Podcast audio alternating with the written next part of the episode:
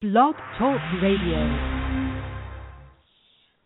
This week on Backroom Politics, what exactly is an Ebola czar and why does the GOP hate Ron Klain? Then, state ballots, taxes on pot, gas, and millionaires. Just a few of the issues that voters will consider on state ballots across the nation next month for the midterms. How will this impact the turnouts? Then, Supreme Court allows Texas voter ID laws, and why is this such a big deal? Finally, conservatives catch up as super PAC fundraising explodes. Who's going to come up on top, and why are super PACs relevant? That and tell me a story this week on Backroom Politics.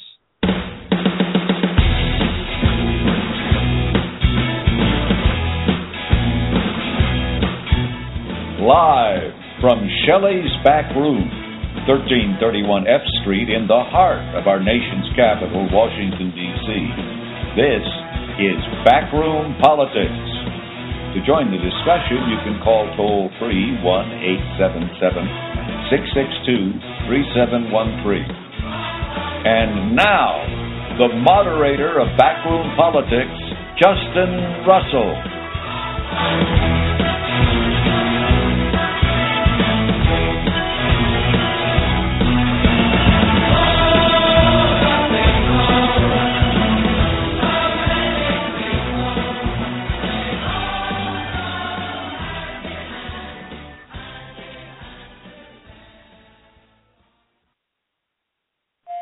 And good afternoon out there in Radio Land. It's Tuesday, which means it's time for the best political talk show you've never heard of. This is Backroom Politics Live from Shelley's Back Room, 1331 F Street, in the heart of our nation's capital, Washington, D.C. Joining me as they do every Tuesday to my left, he is the former lobbyist for 20th Century Fox, former executive director of the Democratic Party of the great state of Maryland. He is Washington Insider Carl Tubin. Hello, Carl. Hello, Justin. And to my 11 o'clock across the table, she is Re- Rebecca Coffin, a great political operative in the youth community. And who do you work for, by the way? Generation Opportunity. That's the one I was looking for. Rebecca Coffin joins us across the table. Hello, Rebecca. Hello, Jeff. And to my 12 o'clock, she is the former general counsel to the House Homeland Security Committee under Benny Thompson, former Obama appointee as the general counsel to the Maritime Administration. She is Denise Krepp. Hello, Denise. Hello, Justin. And to my right, he is the former uh, Undersecretary of Commerce who served under last count four presidents. He is longtime Senate staffer and a very distinguished and handsome fellow at the Stimson Center. He is the Honorable Alan Moore. Alan, hello. Happy Tuesday. you shake your head when I introduce you. I love it. and to my right, ironically, he is the bar certified attorney here in D.C., Democratic political operative Dan Lipner, Esquire. Hello, Daniel. Hey, Justin, and even though you didn't concede to my request to have a fan here, I'm still glad to be here. Um, I'm sorry, Rick Scott. I apologize. hey, It needs to be on the floor. it does need to be on the floor. It does. Yeah, exactly. It's cold. Stand right. It's cold enough. It's cold enough. Hey, uh, lots of stuff to talk about, but we want to get started r- real quickly out of the box. Uh, for those of you who did not see last week, uh, in response to the ever growing uh, Ebola crisis hype, the administration appointed political operative Ron Klain as the Ebola czar for the White House. He is going to be in charge of managing the messaging, managing the operational effects on how the administration deals with Ebola. Uh, it is an odd pick. Uh, I'm going to start off with you, Dan Lipner.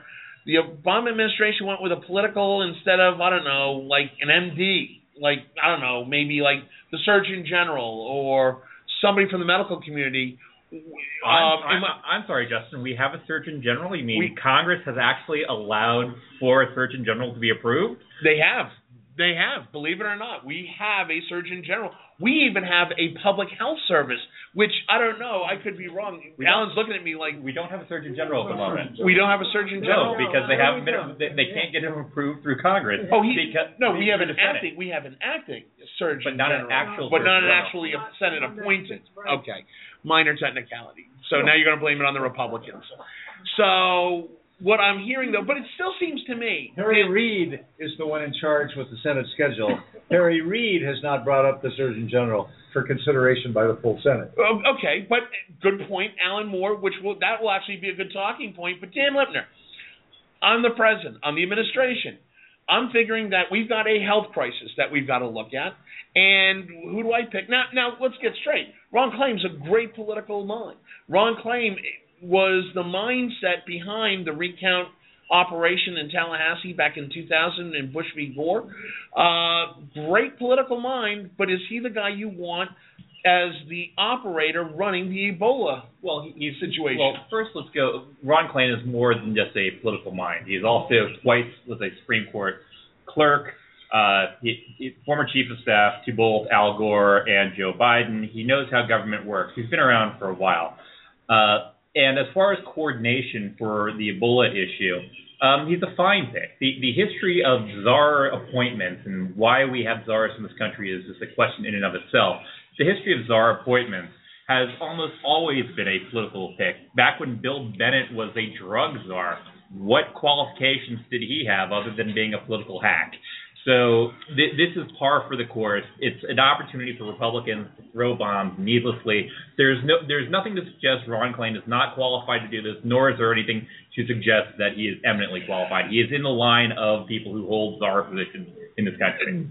Alan Moore? Yeah, I was about to agree with Dan, but then he sort of did Klain a disservice when he brought he he brought up Bill Bennett and said he what else do you expect but a bit of political hack? First of all, Bennett was a little more than that, but it undercuts your argument. I think the, the your your original argument, which with which I would like to associate myself, is Klain is much more than a political operative.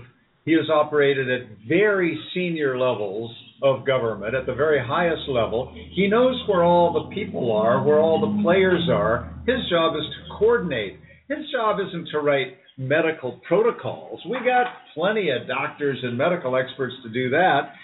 To to to bang heads and pull the disparate parts of government together, you need a guy who understands government, understands the White House, understands the levers of power, where to push, where to pull, where to adjust. And uh, I think he's a perfectly good pick in that regard. And, I, and secondly, uh, it it seems likely because he's been out of government for a while um, that that uh, they're trying to bring him back in to stay. So he does Ebola, and then there's some speculation that uh, he may uh, move into the council, the senior counselor role that that John Podesta, another very senior, accomplished guy, temporarily back in the White House, who's expected to leave at the end of the year. Uh, there's some speculation that Klain may move from the Ebola role to the uh, the, the Podesta type Right. role. Uh, Carl Tubin. Not only has um, has uh, Ron been with the Supreme Court, he went he went with uh, Senator Gore in the '80s, and that's where I met him and dealt with him on telecommunications. He he he is trusted by Obama, which is very important to uh, the Obama administration. He he was uh, chief of staff to the vice president at some point, and he he knows the players, and he knows he, he's a, a good one who can kind of see things coming, and which we don't have in the White House at this point. And he's uh, I think he's I think he's excellent for this job. And as as um, Alan said, there's talk of changes in the White House. He could end up possibly as chief of staff to Obama during the last year or two, whatever. Denise Krepp. I think he's a good pick in that he knows where the bodies are and he knows how the government works. But what strikes me about uh, the czar position is that you have a title and that's about it. You don't have an appropriated budget and you don't have an appropriated staff. And, and that's my concern right now with this position is how much can he do? There needs to be a lot more coordination. I agree with you because one department has difficulty trumping another. For example, Health and Human Services would have difficulty trumping Homeland Security. So you need somebody to uh, play referee on the playground. But a lot of it's going to be, you know, how much can he move just purely in the positional power that he has? Hold, hold, hold on, Dan Lipner. Well, but that's one of the things that uh, this position, as I understand, is supposed to do. And something else that a, a political person brings to the table more than a general or even a doctor is also the understanding of the communications landscape, which part of the Ebola issue has been how to communicate with not only the various agencies that are at play, but also how to communicate with the press and the American public. And that those multiple communications failures at the federal level, at the state level, even some of the hospitals that have that those failures have undermined people's confidence in the public health available in this country. And having a political person like Ron Klain, who also speaks with the authority that he has the trust and the ear of the president to actually help things move and to balance all of those issues simultaneously, he's actually a good choice. Rebecca Kaufman. So the thing with big government is that everything is political. And this was a very clearly political move on on the part of the White House, and I think we can all agree with that. Um, we touched upon the fact that there's speculation that he'll move into the administration in a, an official capacity after Ebola is solved or resolved in some way, hopefully. Um, I think it's important to note that we actually already had an Ebola czar. That didn't get a lot of um, coverage. Her name was Dr. Lurie. Um, I'm not sure what she's been doing. She literally had one job and apparently couldn't do it. That's fine. We've now replaced her. Um, I do think it's important for the person in this position to have an understanding of the political communications landscape and to play referee on the background. I think that um, the speculation that he doesn't have enough understanding of the Ebola virus from a medical perspective is kind of just politicizing. Um, but we already had someone in place to handle this, and I, I want to see the media asking more, where is that person? Why wasn't she doing her job? Go ahead, Alan Moore. Yeah, I don't I don't remember her role. I think she was at the CDC, was she not? Um, I think so. So the CDC has got the biggest responsibility domestically. DOD is spending more money as they go to uh, Liberia, Guinea, and Sierra Leone, the three hardest hit West African countries, to set up these field hospitals. Homeland Security is responsible for all of this screening that's now going on in the five airports where previously most West Africans would come to the U.S. and they're trying to make they're trying to set up some procedures where anybody from West Africa coming to the states would have to go through one of those five airports where we now have the screening. I'm not sure how you do that. Then we've got, but but but that's what they're trying to do. And then you've got NIH that does the research on on the best science for treatment, the possibilities of vaccine. These are all multi-billion-dollar operations, and the the Republicans and others were saying you really need somebody in charge. This is getting out of hand. We've screwed it up in West Africa. Thank you, World Health Organization. And we screwed it up here in America. Thank you, CDC, for not getting on top of it. You need somebody in charge, somebody who can speak for the president. So you need somebody inside the White House. And this other woman was definitely not in the White House. There was another woman in, in the White House named Lisa Monaco who has a whole host of responsibilities. The idea was before this gets out of hand, put somebody in charge. The president resisted that. We've got the CDC. Tom Frieden, the head of the CDC, uh, is on top of this. And then finally, it was like, look, this is beginning to harm us politically. Let's put somebody in charge. And there are big players here who understands government, who can work this stuff. So you bring in a guy who knows a person, happens to be this guy Ron Klain, who has been there, knows the the the, the, the pieces, and presumably can, when he speaks, people will know he can speak for the president. It's true he doesn't have an appropriation. He'll borrow some staff, but hopefully, or as be on top of this pretty. clear He was diagnosed. Two of the people working with him, handling him, who who weren't following proper protocols became infected. They're both being treated. There are no other Ebola cases in America at the moment. Right. And so then the problems are in West Africa, and uh, it, this is But a political move. But you have a a, good choice. But you have a situation, Rebecca Kaufman, where we're we're talking about Ron Klain, who has been named by Obama as the mind behind the Ebola management for the administration. Yet at the same time, uh, the uh, the House is having a hearing on Friday in front of uh, Chairman Darrell Issa's committee. This is something that Ron Klain not only will not be testifying at, but he's been notified.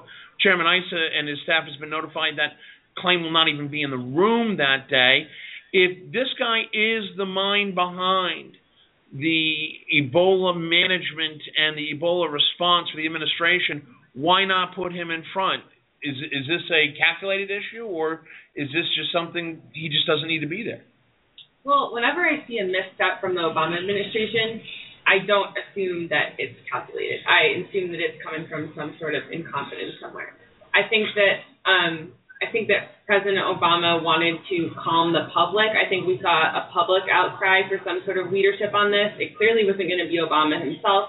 Who knows what the actual role, um, responsibilities, and expectations of this czar are? Um, that remains to be seen. It is good that um, someone was appointed. We saw GOP cries for that. We saw public outcries for that. Someone there needs to be some sort of um, figure leading this. But as to the actual roles and responsibilities, who knows? Carl Tubin. You will learn as you grow older uh, that everything grow older. that everything in Washington is not political. Ron Klain is a super person and who, who is trusted by people in the administration, who has worked for great uh, um, people in, in this country. I mean, we have now, you know, to show how weak we are, we have um, we have a situation now where HHS threw their hands up. They they've had people coming to HHS for years saying we've got problems in this country. We ought to have mobile hospitals. We ought to be able to treat these things. Ebola was part of it. They refused. So what did they do? Now they have no emergency plan, and they had to go to to uh, DOD to ask them to take over. Uh, well, uh, hold on, Carl- Carl, you're all over the place. Let me just.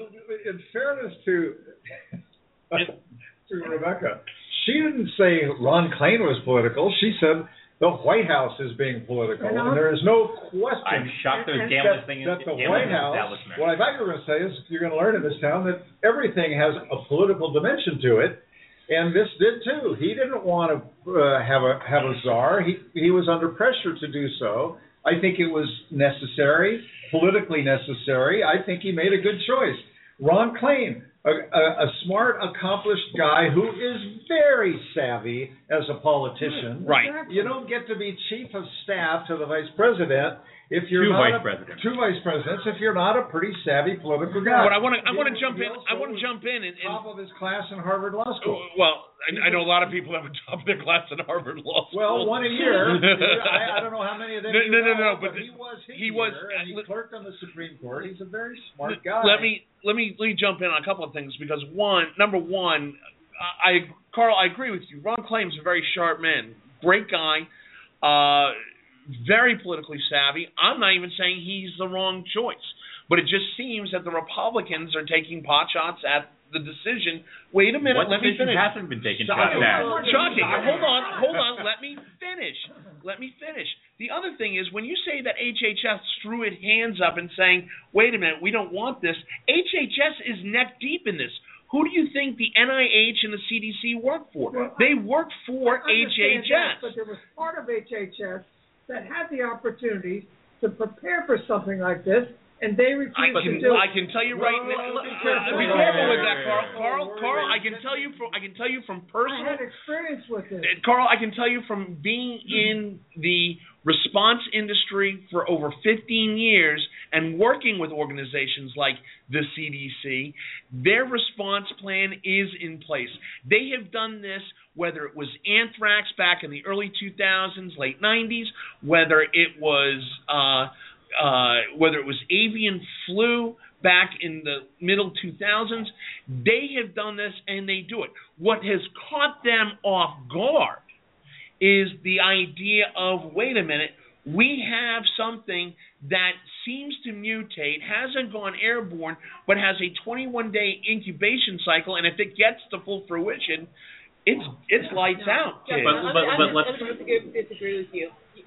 you're giving CDC and HHS and some of the others more credit than I would at this point in time. Trust me, I did oversight over them on the avian flu, and I know some of the weaknesses that Carl is talking about. They aren't ready. It's getting so bad right now around the country that doctors' offices are having conversations of what happens if an Ebola patient knocks on my door? Do I let him in? Right. Now, CDC hasn't even given them guidance. I mean, we are having some very significant conversations without higher level guidance. And if that higher level guidance doesn't start coming in soon, we're going to have some significant problems Right. in the medical community. I don't believe But- I'm but- defending the administration but on let's, this. let's also be clear. Well, and I have no doubt what Denise said is correct, but a couple, let's th- go with a couple facts that are at play here. One, the Ebola crisis is dying down. The incubation Right. periods are, are, are, are people are coming out of quarantine. The two nurses are being taken care of. Last reports I've seen. The World Health Organization Well, took Nigeria out, saying it was Ebola Ac- free. Actually, let's be let's be clear. The, the the Ebola situation in this country. No, no, no, no. The, the World Health Organization today. Right, that's, but that's, that's He wasn't Libya. disputing it. Uh, Right. uh, uh, right, but, uh, but specific- specifically in this country. So the political response is because of the hype and the various different issues and the weak spots that have been seen in the our nationwide health responsibility is lacking. And arguably, you could say it is a small government problem because you have a private hospital in Texas, you have these multiple different levels of government agencies, people who have to opt voluntarily opt into the feds actually having authority. You have these multiple different levels at play that you that the coordination is remarkably challenging. So being able to do that and also keep the public at bay, which is what is going on as far as making sure the communication is being handled and people understanding that this is actually on the downward trend as far as this being a crisis. This is a conversation that needs to be had as far as how we actually prepare for this time of type of crisis because there are other bugs out there that can very well cross borders. Rebecca Kaufman. Do you think what you just described are classic symptoms of having too big a government? Too small a government in this case. I I think what you're, and let's be careful about this, because the avian flu that I just described happened under the Bush administration. So this is happening under both Oh, the, the, Republican the Bush, and the Bush Democratic grew, the Bush administration grew our, our federal government. To be clear, I mean Yeah. everyone is in agreement. I, I, I, I And, and, and, and- how would how would less professionals and less experts being involved actually make the situation better? If you want to make this a referendum on small government versus big government, and actually having professionals who are fully aware and, and capable of dealing with such a situation, we can do that. But that's a different This is, conversation. but you're talking about a situation, Dan, where you're talking about a government that is working harder, not smarter. What we need is a government that works smarter, getting the, right, in getting Tex- the the hospital in Texas, a privately run institution, said they had it all under control. The That- CDC's mistake Wait a minute, wait a minute, wait, wait, the wait, wait, wait, wait. Let- let's- and they've wait, let's to talk this, about that. not Hold sending on. their own rapid response team in to try and take Hold over on. immediately when it happened. You, you have you have you have a hospital that I mean, granted, I don't want to get too deep in the weeds here. When we start getting into accreditation through JCAHO, through those types of organizations, but you have a private hospital that has been operating with a decontamination site and has been is a level one trauma center, and oh by the way, can handle biohaz incidents. claims they could. They, It- they they themselves have- admitted they didn't have the equipment for at least a week. Ebola, wait, Ebola is a whole new virus. This is a whole new ball game that we have not seen. You cannot, as much as you would like to hear the government say that we are preparing for all hazards, you cannot prepare for all hazards. We can't make some of this stuff up. They didn't have the biohazard suits available in the hospital. This is true. This is how the two nurses got got, got infected. In addition, as far as I know, there's still the issue of how to deal with the the medical waste that is, is at hand because when it was trying to be shipped to Louisiana, their traditional waste disposal spot, they refused. So, I mean, this is this has been an ongoing issue, and this is this is the nature of what is our government with a federal system with multiple levels of government. Carl Tubin? Ebola is not new. We had an Ebola outbreak in the 90s, uh, which was luckily contained. They've been talking about an Ebola vac- vaccine, uh, and there's conversations about that. There are now many people working on it and trying to, to bring it to uh, to the marketplace.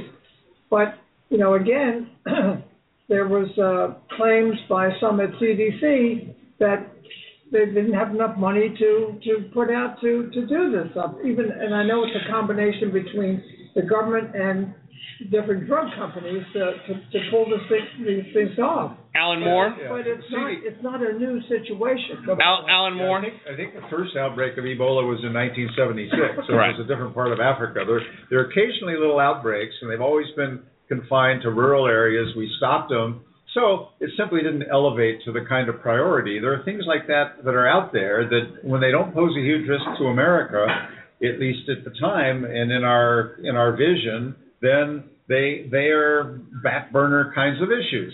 In terms of developing a vaccine, it's not CDC that does that. That's where NIH spending Okay, comes NIH, in, and it's okay. it's the division of NIH, the National Institute of, of of Allergies and Infectious Disease, that does all the HIV uh, stuff, all the SARS stuff, all the avian flu stuff. It has a huge portfolio. It's got billions of dollars. The head of the NIH, I think, should be charged with medical malpractice for a week or so, saying, "Gee, if we had more money, we might have a vaccine by now." If they had had more money, they would not have been ex- spending it on an Ebola vaccine. No, but that, that's an example of a political Hold amateur trying to play ball with the big boys. That's Well, what that was. I agree. But What wait, he still has a responsibility. He no, still no, has. he, he has a responsibility, but he was trying to make a, But wait a a, political point Oh, for, Alan, his, let me- let me for just- his agency. That was what he was trying to do. But but he failed. did it. Hold on, hold on, hold on, hold on, hold on. in a Let- let Alan answer. hand-handed, Very misleading way. That's all I'm saying. But it's NIH that does that spending and the private sector. And I can tell you, there is no private corporation that's going to invest Did- hundreds of millions of dollars on an Ebola vaccine a year ago. I'd like to hear Rebecca's response to a Hold- private sector coming up with an Ebola vaccine. Hold on, hold on. Denise Krepp. Well, well- Denise Krepp. First of all, I think the private sector is going to have to because um, the we may not have an active Ebola case here in the United States, and we may not have any passengers today. But this is going to be very similar to what happened uh, with the Spanish influenza, where you're going to see multiple rounds, A- and that's what had so many problems. You know, a 100 years ago, with people going back and forth and back and forth, and that's what's about to happen. I mean, it may die down right now, but we're going to see more waves, and that's what's going to drive the private sector to develop. But apparently, as of apparently as of today, the government announced that if you are flying from West Africa, you are going through one of five airports to enter this country. And oh, by the way, you're going to be monitored. Justin, that's purely on the aviation side. That's not on the maritime side. And as you and I both know, where does everything come into? It's the seaports, and it's going to be the question of how do we make sure that those sailors who are coming from Africa, and by the way, for those of you who like your chocolate, all comes from Africa. That's what everybody's looking out for. We have to make sure that it doesn't come in via the seaport. Right, right. Well, uh, I'll tell you what. Chocolate lovers against Obama. That's what I'm waiting to say. Uh, Oh Jesus, Carl. Last last thought. Uh, One, uh, two things. Uh, number one, it's the Coast Guard that has been tapped, from what I understand, uh, that is doing the a lot of the uh, situations at the airport. Correct. So, Correct. Coast Guard Coast Guard health safety technicians. That's number one. Number two, uh, they put a they put a date of November eighth or 9th, I think it was the eighth, where all the people who are being watched for Ebola, etc., will be clear. And hopefully that'll happen Yeah. Well, in this country. Well, we'll again, this is something that we will continue to monitor. I'm sure this is not the last time we're going to talk about this, but when we come back, we're going to get something. Just when I thought Ebola couldn't get political enough, we're going to talk about the politics of getting the vote out and the state ballots around the country that could affect midterm elections. This is back. This is Backroom Politics live from Shelley's Back Room, 1331 F Street in the heart of our nation's capital, Washington D.C. We'll be back in three minutes. Stay with us.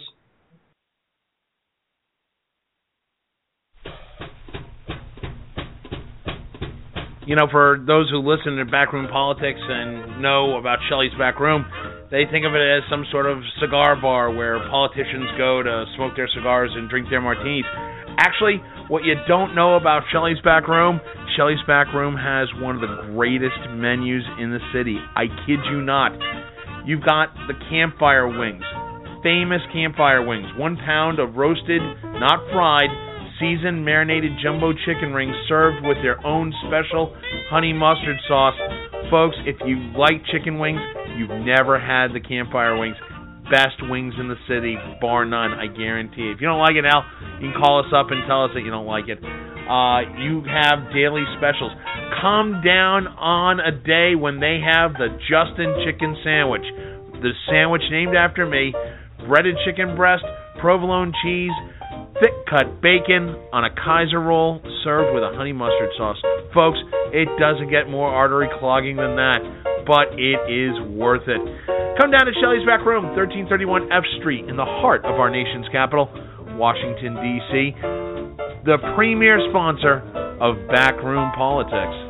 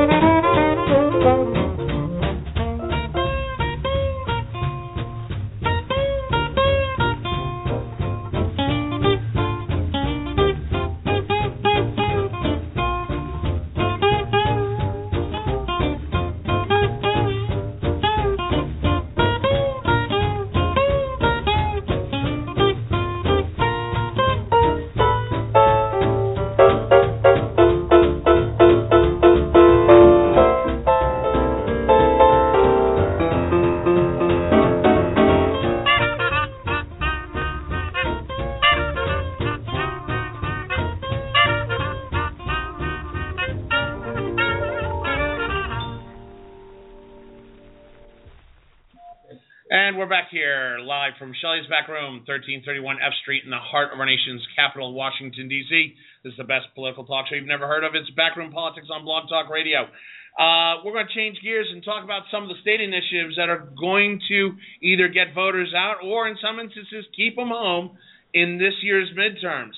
There are several initiatives in several states that have gotten a lot of national attention, and we're just going to talk a few of them. But these include gas taxes, pot taxes, surtaxes on millionaire, just some of the issues that voters are going to consider in the voting booth this midterm election.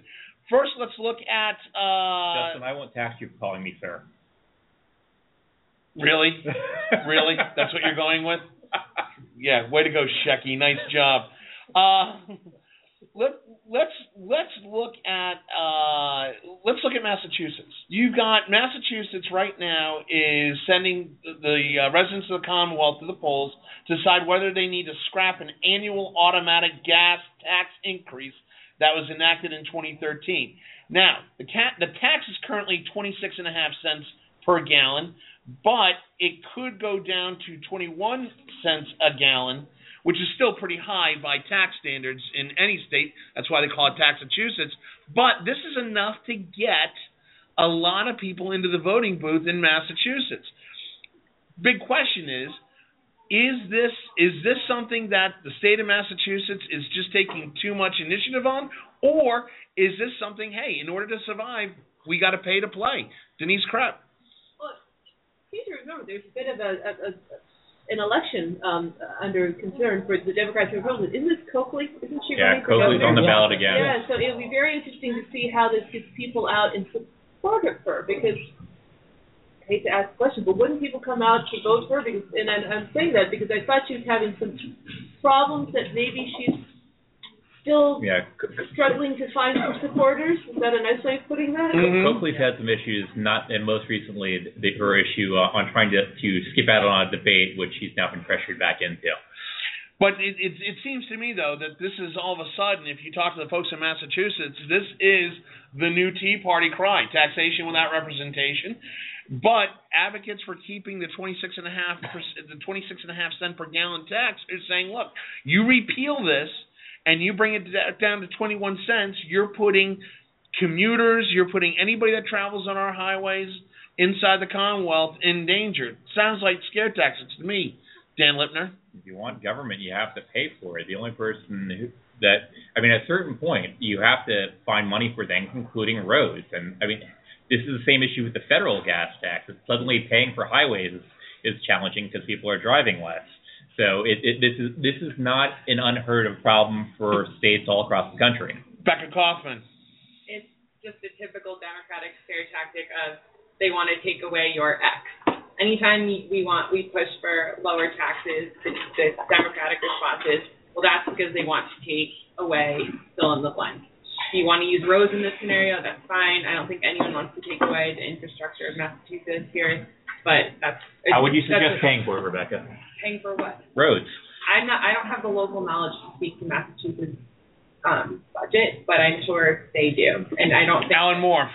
Yeah, um, I don't, I don't know the details of Massachusetts, but typically state gas taxes go directly into road funds, pothole funds, road expansion, road modernization, and sometimes there, there's a debate with how much rapid transit should get a piece of the action. If, just thinking about the numbers you're talking about, if you go from 26 to 21 cents, you're taking about 20% of the previous revenue you used to get if there's no change in demand. And the price of gas has, of course, been falling. So, so the, the people are actually probably driving a little bit more, not less. So you take 20% of one revenue stream away, and if that rev- revenue stream is dedicated to highways and roads, then you have to figure out what do we do about that? Do we just go without and do less? Are we going to be more efficient? Um, this was a, as you, I think you said, a, a referendum just a couple of years ago to raise it to 26. So now there's there's maybe at least an effort, a political effort of buyer's remorse. It's very hard to pass tax increases, but sometimes you can get them for things like roads and schools that touch people's lives directly. Um, whether this is a big driver in Massachusetts, Is that pun I don't know. Yeah. Denise Krepp. I- I'm not sure if it's, it's it, it is a big driver, but there's something else that, that's pulling into this, um, and it's the export of LNG right now. There's been several different articles written by uh, refiners uh, and uh, refiner owners saying that if we make certain changes to transportation costs, it will be less expensive for drivers up in Massachusetts. And the uh, GAO came out with a study talking about that yesterday because they were asked to look at the export. Um, it is a side issue. It's an inside baseball issue, but I can guarantee that it is something that folks in Massachusetts are going to be talking about, just like folks in Alaska and Hawaii. I can I can tell you right now, the people in Massachusetts aren't talking about LNG. I talked to people up there; they're more worried about paying close to five dollars a gallon. They'd rather pay three dollars or two eighty a gallon. LNG comes in uh, to Boston, and then it's used for heating. But we, so that, that that that's where some of this is going to come But from. Bob Hines, when we when we look at this, you know, let's be honest. You've got the Federal Highway Administration saying about 53% of our nation's bridges and road infrastructure are in miserable condition. Some's got to pay for that, and traditionally it's been gas taxes have been a good source of funding for that. If you want bridges that aren't going to fall down when you're driving over the Mystic Tobin, it makes sense that hey, you got to pay to play, you got to pay to drive. I don't know what the situation is with respect to Massachusetts highway system. Uh, I suspect it's like many other states. Uh, it's probably uh, deteriorating, particularly in some of the rural areas. Uh, you know, it, it, it's always hard to just you know to say let's let's have a let's have a higher tax, but to uh, reduce it by that significant amount, I suspect that within a year, Massachusetts is going to somebody's up there is going to be complaining about how bad the roads are and where aren't we fixing them. Or worse yet, after some bridge collapses and Yeah. people go, Yeah. why didn't the government fix this? Go ahead, Carl Tubin. Well, there was a, uh, uh, um, aged, uh, older man with white hair who, uh, who, uh, put through Congress a, uh, whole structure that modernized some of Massachusetts roads and built, uh, including building a bridge. Uh, I'm not saying that, that this shouldn't be done, that taxes shouldn't be lowered, but you really we, we really have a problem in this country, as all of us know, on infrastructure. And we have, we have bridges that are falling apart, uh, we have roads that are falling apart, and, uh, and it's amazing that somebody would come in and try to, to, to reverse this and try to take money away from, from what is going to be a um, horrible safety problem in the very, very near future, if not already. But Denise Krepp, when you look at this raise, when you look at the question of raising or lowering taxes to this dramatic of an extreme, this puts people like Martha Coakley in a really awkward position. You're going to get the anti-tax people who might not necessarily go in favor of Coakley in this type of election. Does this put her chances of election in jeopardy? I would say it's putting her in jeopardy, but boy, if she wins and this and this proposal comes through, and you have the first budget in a year, I don't envy the position she's going to be in because it has to come out of the state budget.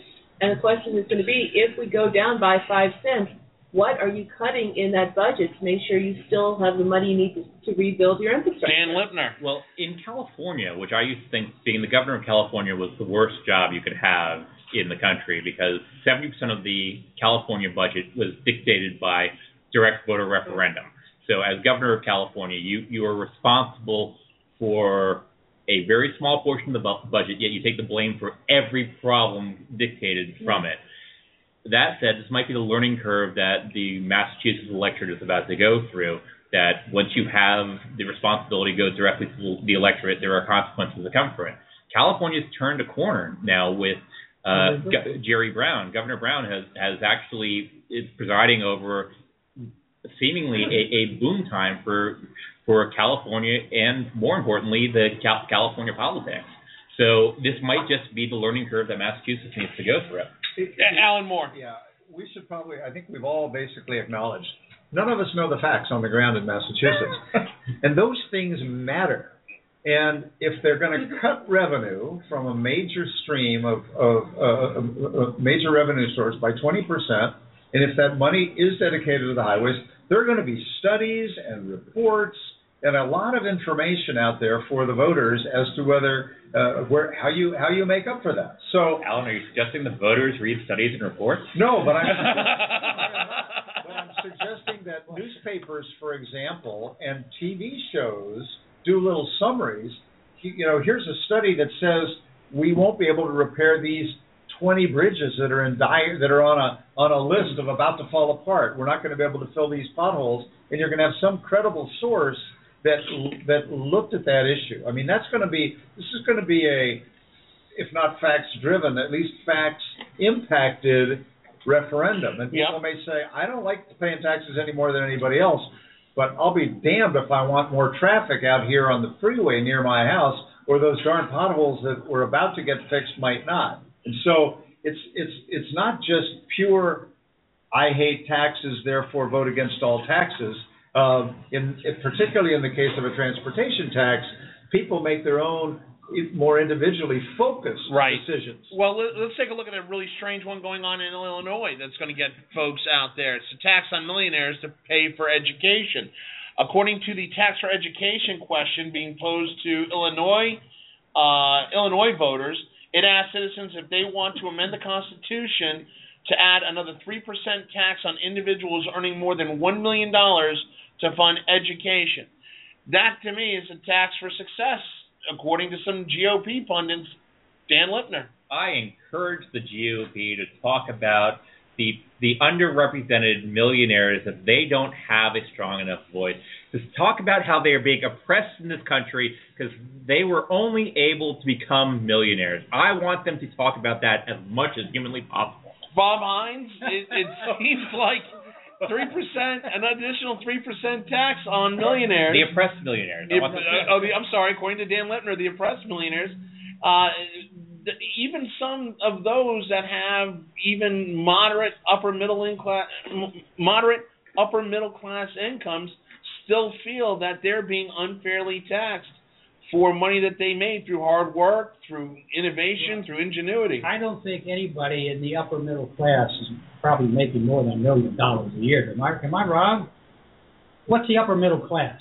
It's it's, it's I mean, lower than that. thousand? It's lower than that. Yeah, Mhm. so do I. I mean, I'm, I, I, I, I think if you're only going to catch people who make a million dollars, those salaries. I want to see the millionaires marching in the streets demanding. Alan Alan Moore. I don't, I don't think about it's the only gonna argument be- that it's not possibly gonna be works easy. if it if it really is a tax on millionaires is millionaires today.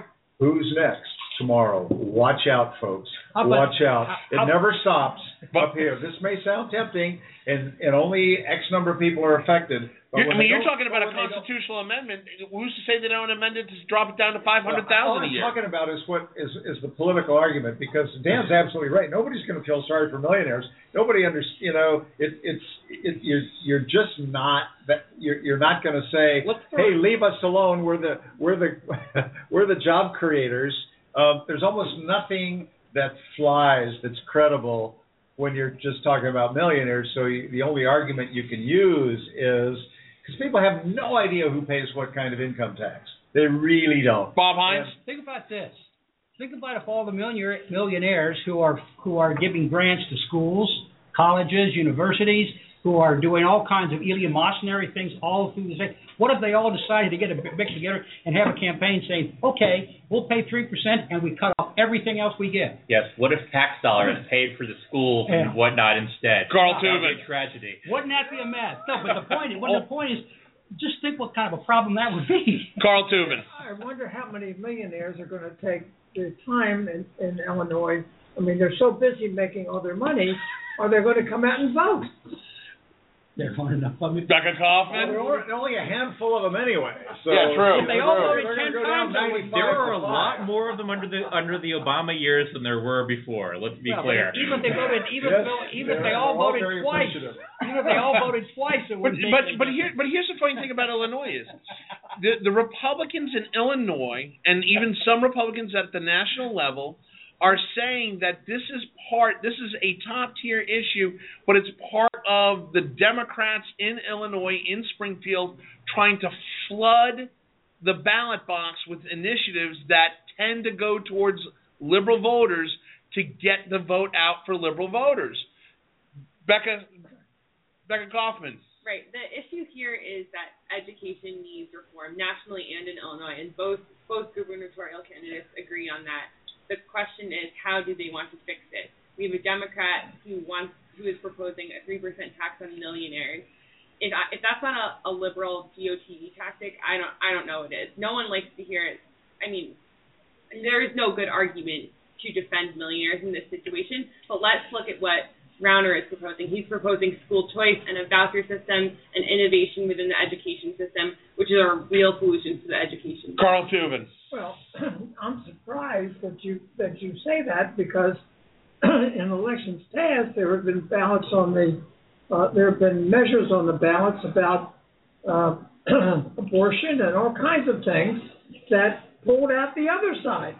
So you know both sides do the same thing, unfortunately. Well, let, let's take a look at let's take a look at Florida because the same arguments being made down in Florida.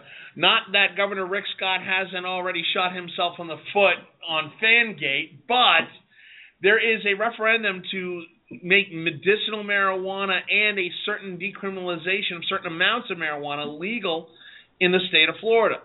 This seems to be a get out the vote tactic because, according to some GOP uh, pundits, that only Democrats smoke pot and it's going to get people out to vote for Charlie Crist, All right, Denise Krepp. Let's take this one on his. First of all, if you look I'm at, not saying that. I, I, I mean, I'll, I'll come out and say I think you should be doing this because if you look at the population that smokes pot and the population that is doing coke, it's radically different. And those laws shouldn't be. So what are you saying? That only millionaires do coke? They don't smell pot, and that we should maybe have medicinal coke? That's What? where you defend the millionaires. You you legalize what, cocaine. What, what I'm saying is that there are a lot of African American men between the ages of 18 and, and 26 that are in jail because they were involved with pot and they were involved with other drugs. That same population of white men who were doing coke is not in jail. It's the African American population. So should we be looking at who we have put into jail for reasons that are not so clean? Absolutely. Becca Kaufman. I, I agree with the point you're trying to make, the essence of it, but marijuana and cocaine are two very different drugs, and marijuana has proven medicinal benefits that need to be looked at from a legislative standpoint. Cocaine is just horrible for the human body, and there will never be an argument to be made that we should be legalizing cocaine for medical reasons. You obviously have never been on tour with a rock band. Uh, I'm not going to be on tour with a rock band, but let, let's let's raise this question. Beau Biden, the vice president's son, got into the Navy in ways I still don't understand because it used to be 36 if you're going in. There's a you're waiver for everything. 40, pops positive for coke. What type of message does that send? It says that the vice president's son can do this and there are no ramifications. He got thrown out. But he got thrown out of the Navy. Yes, He got bounced. but do you get arrested for consuming it when you have an 18 year old man who's African American who gets caught with pot? Well, And that's- probably Oh, got arrested. Becca for. Kaufman. I think there's a problem with that. I, I totally agree with you. I think that you're posing criminal justice reform questions and, and looking at our incarceration rates for African Americans and the way that African Americans are, are criminalized and profiled, and that's absolutely a problem. But if you're if you're drawing a, an analogy between cocaine and marijuana in terms of legalization, I don't think that's But you're talking about. I mean, let's let's be honest here. Going back to the original question in Florida, is they're talking about taxing this as a commodity, which theoretically for Democrats look at this as a huge revenue stream for the state of Florida, which doesn't have an income tax, which does not have a high property value tax. But at the same time, Republicans saying, "Up, it's just another way that Democrats are going to tax the heck out of something that shouldn't be taxed. It shouldn't even be legal." Carl Tubin. Oh, I, No. Dan Lipner. I mean, this has been true for states across the country, and this is why casino gambling is now legal in multiple states. Many places that that saw gambling as a sin uh, on many different fronts, uh, of which I'm actually against the legalization of gambling. That said, you have states looking for revenue wherever they can find it. Since the 80s, straight up taxation has been a bad word. So you need to find other ways of generating of generating revenue, and that's been with the the sin taxes on alcohol and tobacco because smoking has declined. That's actually been a declining revenue stream. So states are constantly looking for a new way of funding. And in Florida's case, the state government in Florida doesn't do very much. It runs universities and a handful of other things. So for the state of Florida to actually be looking for this, that money is going to be going to a very narrow set of priorities that the state actually does. And if legalizing marijuana is going to do it and taxing it, thus far what we've seen from other states in well, the most the most noteworthy is Colorado, it seems to be a decent experiment with only some nominal issues that have come come from that. And as far as it driving out the vote, I, I predict that that's not going to do a whole lot because, dude, man, there's like an election on Tuesday or something.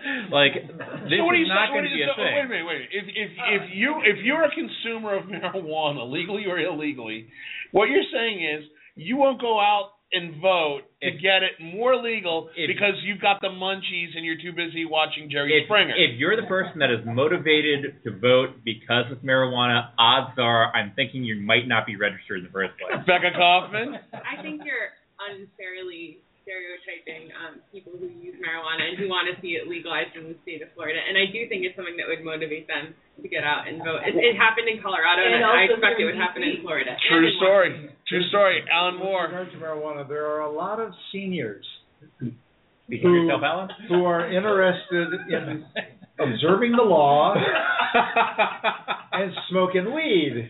So they're not- they won't be high on election day. They're hoping that because of election day They- they, can they- be they can get high on Friday. So what you're saying is the people who live on the 18th floor of Boca del Vista in Pompano Beach are going to go vote because they want to go back to doing grass. There are absolutely older folks who smoked when they were young, stopped during their professional careers because it was illegal and risky, and then they didn't even know where to get it.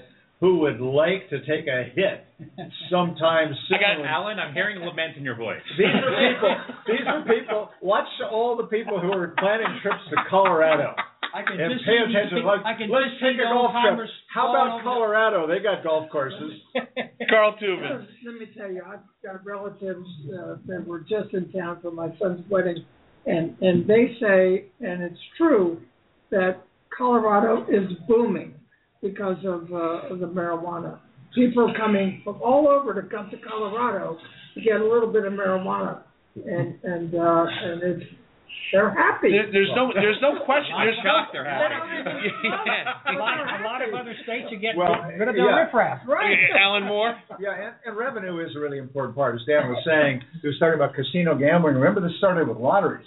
That that there the Oh, oh the first- mob was going to come in and take first- over. The first move was to, to do lotteries and lotteries with proceeds focused on education because people are crossing our boundaries, going to the neighboring states and buying lottery tickets. Why don't they buy them at home? And then the the the Native American tribes were opening casinos because they have some, some some interesting constitutional interpretations about the, their ability to do that. And then the state said, "Wow." Uh, the rest of the state and, and neighboring states said we want in on that, and I think that there, that people are watching the the experiment in Colorado with great interest. Washington's coming on board. There have been states with medical marijuana where it's pretty easy to get a prescription apparently.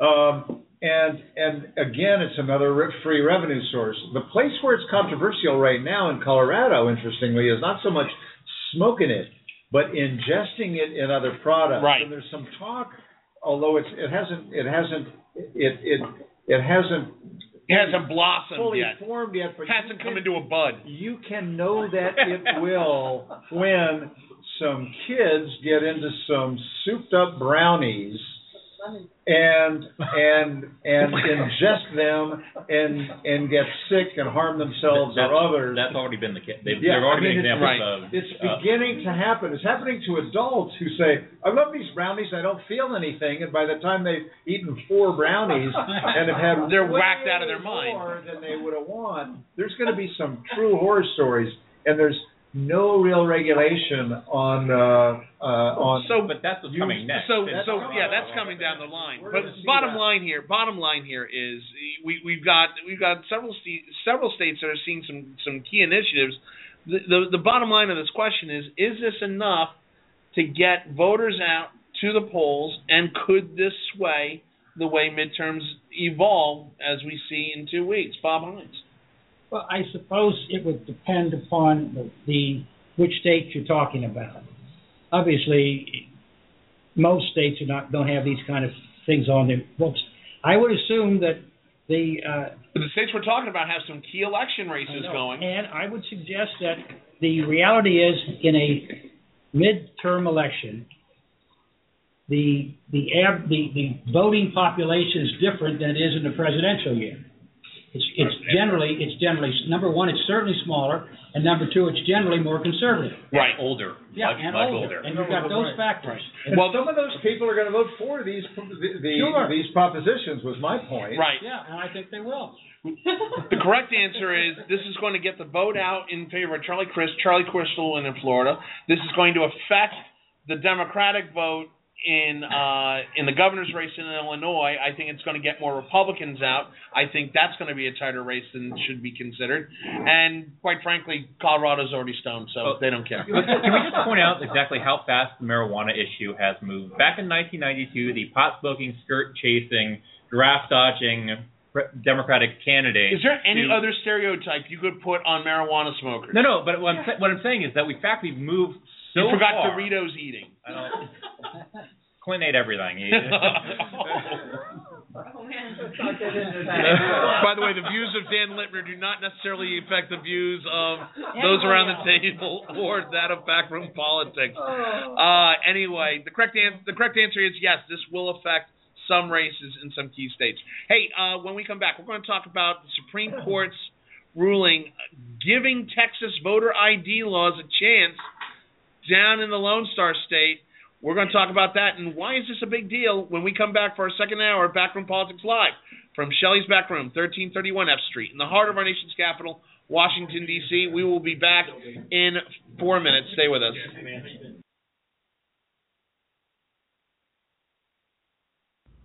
You know, here on Backroom Politics, you hear us order drinks uh, during happy hour, the second hour of Backroom Politics live on Blog Talk Radio. But what you don't understand is the quality of the drink that we're getting here at Shelley's Back Room, 1331 F Street, in the heart of our nation's capital, Washington, D.C. Backroom Politics premier sponsor. Hey, you got Dave Hammerly and the bar crew there at Shelley's Back Room that really know how to pour a drink. Whether it's something simple like my on air Jack Daniels on the rocks with a splash of water, or whether it's something elaborate like what has to be the best martini in the District of Columbia for Congressman Al Swift. Wine selection, Scotch selection that will blow your mind. They've got Highland Scotches, they've got Isle of Skye Scotches, blended, single malt, anything you want. Port wines to go with that great cigar from the Great Humidor. Down here at Shelley's Back Room, 1331 F Street in the heart of our nation's capital, Washington, D.C. Come on down, have a drink, and make some new friends. Or heck, just come on down and listen to Backroom Politics on Tuesdays.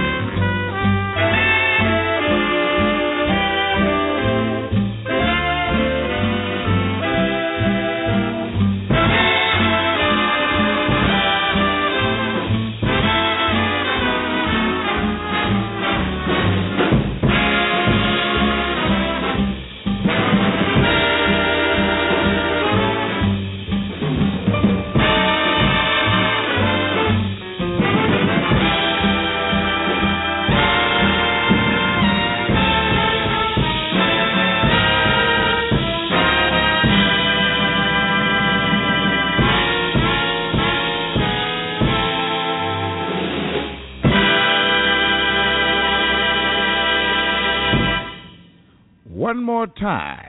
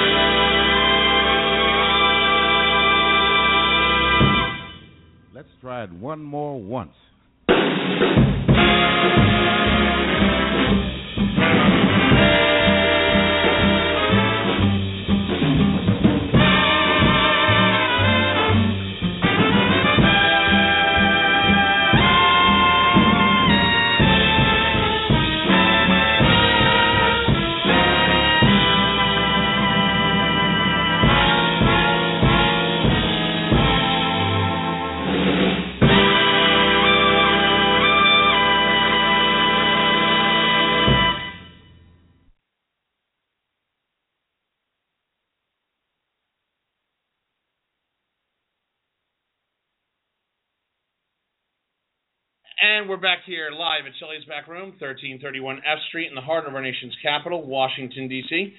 This is the beginning of a second hour of Backroom Politics, the best political talk show you've never heard of, live on Blog Talk Radio. Hey, uh, 10 days ago, voting rights advocates had a reason to celebrate developments down in Texas when a U.S. District Court judge, Nelva Gonzalez Ramos, had eviscerated the Lone Star State's t- voter ID law issuing a powerful ruling considering the restrictions imposed by Texas Republicans without cause. However, the Supreme Court upheld the Texas voter ID law in a ruling last week, which in fact has caused all kinds of debate on whether A, this is legal, is it oppressing voters, or is this in fact a sign that the Supreme Court is all over the place and doesn't have a real good grasp on what they should do about voter ID laws nationwide. Dan Lipner, you brought up Wisconsin off the air. You've got the Texas ruling now that basically confirms the legality of the Texas voter ID law. At the same time, the Supreme Court really hasn't gotten its arms wrapped around the Wisconsin effort in the same vein. Actually, you're misstating the majority opinion on the Texas case. Okay. So what what what major- the unsigned majority opinion? There there is a signed dissent authored by uh, Justice Ginsburg and and uh, th- that also eviscerates the law. But the majority basically said because we are so close to the election, there's no time to hear this and actually go through the process of determining whether or not this law does in fact disenfranchise voters and whether or not it's But doesn't it? But but And, doesn't and that's in conflict with the Wisconsin ruling, which because it happened two weeks ago, that actually said that the disenfranchisement of voters was going to be as large as it was, that the Supreme Court upheld the striking. But Dan, not an attorney, but doesn't the Supreme Court's ruling on the Texas issue pretty much grant ab initio the the aff- affirmation of the Texas voter ID law? No, it's still to be heard. The, the, the, the, the, the majority statement said that this is still to be heard at both the district, appellate, and potentially the Supreme On Court the as well. merits. Yeah, On but the Bob, merits. but Bob Hines, you've got Republicans and supporters of the Texas voter ID law that are literally going to every media outlet that'll hear them, claiming victory for Texas voter ID law. Well, of course they are because they're politicians. Makes sense, Alan Moore? Well, it's a victory for them for now. Yeah. That's what they wanted for now, but as Dan points out, they're going to have to hear this case. Um, this is, it's not uncommon that, that they will sometimes have to give sort of a summary opinion. It's unsigned. It wasn't fully debated before the court, but it's time sensitive. So they, they jump in, they hold things up, they let things go forward. Um, and they acknowledge that they haven't, that, that, that because Yeah, of the and there's- timing, Hold- lack hold of on. timing, they have to take a, they have to take an immediate position. Hold on, Bob. and- Hold on, Bob Hines. Again, there's there's no way there's no way that Texas could deal with anything but the law as it is right now. Ten days before, ten days, two weeks before the election, you couldn't do it. It you know it's it's just a it's something that has to be dealt with on the merits, and I suspect that the court may very well overturn Dan it on the merits. but also to Alan's point, uh, the opinion wasn't issued until something like th- uh, five o'clock in the morning because Justice Ginsburg was up all night writing her opinion to the Senate uh, in order to make sure this got out. Because again, there there are other legal processes needed to go in place. When the Supreme Court issues a ruling, it does not happen directly. It then needs to go back through the channels of the court system, go back downstream. But But but we now have a unique situation that we have a live judicial issue that is actually going to be litigated on the merits with the facts after the election. So we're actually going to see whether or not people Yes. are disenfranchised. The- the- it is being predicted that as many as 600,000 Texas voters are going to are going to be disenfranchised because of this rule. Carl Tubin. Well, you know, the, the other thing is, when you look at Wisconsin, where this, this rule, this, uh, rule was thrown out, uh, even the, the candidate for governor of Wisconsin says things are so mixed up. Because first, you had to have identification, now you don't have to have identification. And people are thinking, well, I don't want to go because I have to have identification. There's hardly any time to really educate the voters, all the voters in Wisconsin, as to what the law is. But we- And you know- it makes it a very messed up situation. But Alan Moore, we, we've seen this happen with Pennsylvania. We've seen it happen with Wisconsin and now Texas. It, this becomes a larger issue of voter ID laws. Are they constitutional or unconstitutional? There are arguments on both sides, and both sides are very adamant about the fact. The reality is, is there enough evidence right now that shows that Texas, the Texas law or any of the voter ID laws are valid? Do you need ID to go to the polls? So, first of all, let, big secret here. Most states have voter ID laws. The question is, can you change those laws? How how tough and demanding can they be? What precisely can you require? How much warning do you need to give to people uh, to if you're if you're going to modify the, the law? Um, and most Americans think there ought to be something there for voter ID, over seventy percent, and then Katie bar the door on what the details are, and it's very clear that there are efforts to to create new rules in the name of integrity of the process that are aimed at at, at reducing the turnout of certain people who are ex- either either uh, keeping people from voting who are expected to vote in a particular way, or making sure they can vote because they're expected to vote in a particular way. There's shocking politics involved in all of this. Well, and that's what's special about Texas. It's it's important to note that what Texas does is, if you have a your gun license, that is an acceptable idea. If you have your your if you have your student ID from a state college, that is not an acceptable student And- and- as acceptable voter. Hold on, Denise Krepp. That- That's why I wouldn't be pouring the champagne right now. I mean, the, the court came out and said we can't stop it, but as Bob said, we're going to have to hear it on the merits. The merits are going to be determined in two weeks, and there's going to be a lot of lawyers looking around going, okay, who has been disenfranchised? How many have been disenfranchised? Because then you could contest that election. But, So but, I- I Denise, let me ask this. Let, let me ask this question though, Denise. You know, when you when you talk about you know voters being disenfranchised, theoretically, it's almost impossible to prove because if you're disenfranchised, you're just not going to go out and vote Yes, because. You don't have Yes, a, a proper ID. Yes, and, and, and that's what this is going to come down to. Is you're, you're going to have a lot of people coming in and testing the system.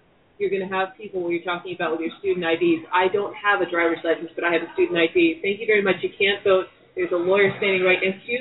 Come here for a second. Let me take your name. Let me figure out what's what's happened. That's what's about to happen. Alan Moore. Yeah, I'm laughing at most students aren't 21. Now, maybe the voting age is 18. Yeah. Um, and, and most of the kids, some of the kids will have driver's license, but they'll be fake driver's licenses, which they don't re- necessarily want to produce. I'm not sure those young people are all going to be going out, and and the only ID they'll have is a student ID. Most students, of all things, will have a driver's license from No, someplace. no. Hold on, hold on, hold on, hold on, hold on. Let Alan finish. Let Alan finish. Or, or they'll ha- or they will have another piece of identification from a from a from a, a different place. No, not Dan, No, no, Dan no. Lipner. This is a generational thing. And much to my surprise, uh, from the millennials uh, era, there are less of them that are actually driving now than when than when we were kids. Uh, so They're that, certainly, that way- they're certainly delaying, no question. Certainly delaying. And once you're in a college campus, that in most cases don't necessarily require you to have a car. There's all sorts of other things you can have on a college campus. Yes, you might want an ID to drink, but as you suggested, 21 is still the drinking age in most places, so that might not be your legitimate identification. So there are, there are a bunch of other things at play. So and it has been said it, several uh, GOP officials have been caught on tape in the last five ten years saying explicitly that these rules are to stop young people who haven't quite learned enough to know that they need to be voting Republican. So we're going to try and put off their voting. I want to. I want to go. I want to go to our in-house millennial here, Rebecca Kaufman. I mean, Rebecca, you work for a youth advocacy group. Are you hearing anything that would even support the idea that because I'm under the age of 21, because I'm a millennial, because I'm not driving right now, I feel disenfranchised as a voter? Well, I'm not representing my organization right now. I'm Right, right. Myself. Right. Um, I think that politicians consistently talk down to my generation. We just heard some rhetoric in which, I mean, you implied that we would show up with fake IDs to, to the polls. Um, I hope you I understood we're I was about- joking. That was about that was Sure, sarcasm. I mean, yeah. I I mean, these comments are made in jest, but they are reflective of, of this over. I mean, like I said last week, the White House tried to do an economic pitch to us last week using emojis and smiley faces. like this is just a generation of legislators who don't really understand how to talk to my generation, um, and I think they're trying to figure it out.